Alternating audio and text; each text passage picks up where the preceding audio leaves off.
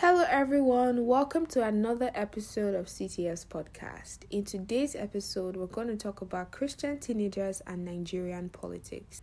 Every teenager is a leader, and you do not need a position for you to be a leader. There is an erroneous belief that the arena of government is a defiled sport that is unfit for those serious about the gospel, and this is so untrue. It's not the position that a Bible-believing Christian teenager should accept.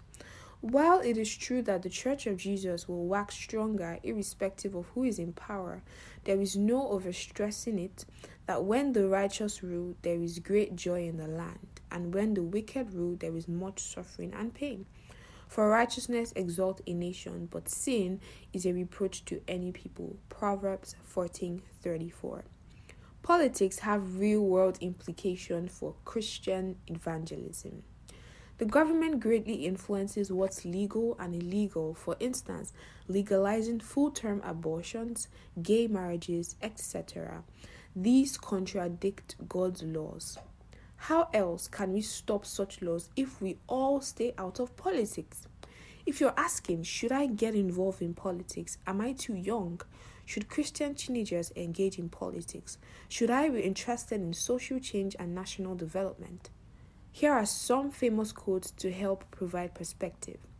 One of the penalties for refusing to participate in politics is that you end up being governed by your inferiors. And this was said by Plato. The ballot is stronger than the bullet, and this was said by Abraham Lincoln. We would all like to vote for the best man, but he is never a candidate. Ken Hubbard.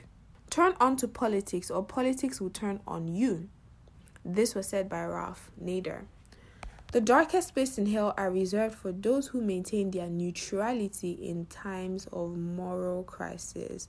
And this was said by Dante Alighieri. Loyalty to country always, loyalty to government when it deserves it, and this was said by Mark Twain. The seven social sins are wealth without work, pleasure without conscience, knowledge without character, commerce without morality, science without humanity, worship without sacrifice, and politics without principle, and this was said by Frederick Lewis Donaldson. Some more quotes. The heaviest penalty for declining to rule is to be ruled by someone inferior to yourself. If we do not vote, we are ignoring history and giving away the future. This was said by Pat Michel. And last but not the least, not voting is not a protest, it is a surrender.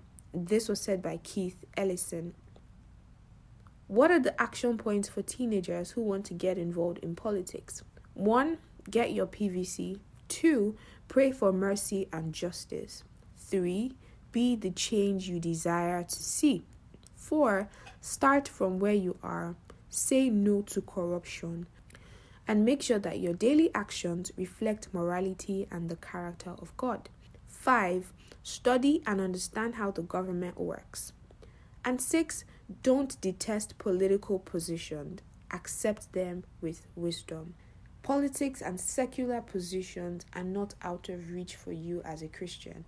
We are called to influence culture for Christ, and that is the more reason why we should embrace positions of influence. Good day, and thank you for tuning into today's podcast. Enjoy the rest of your day.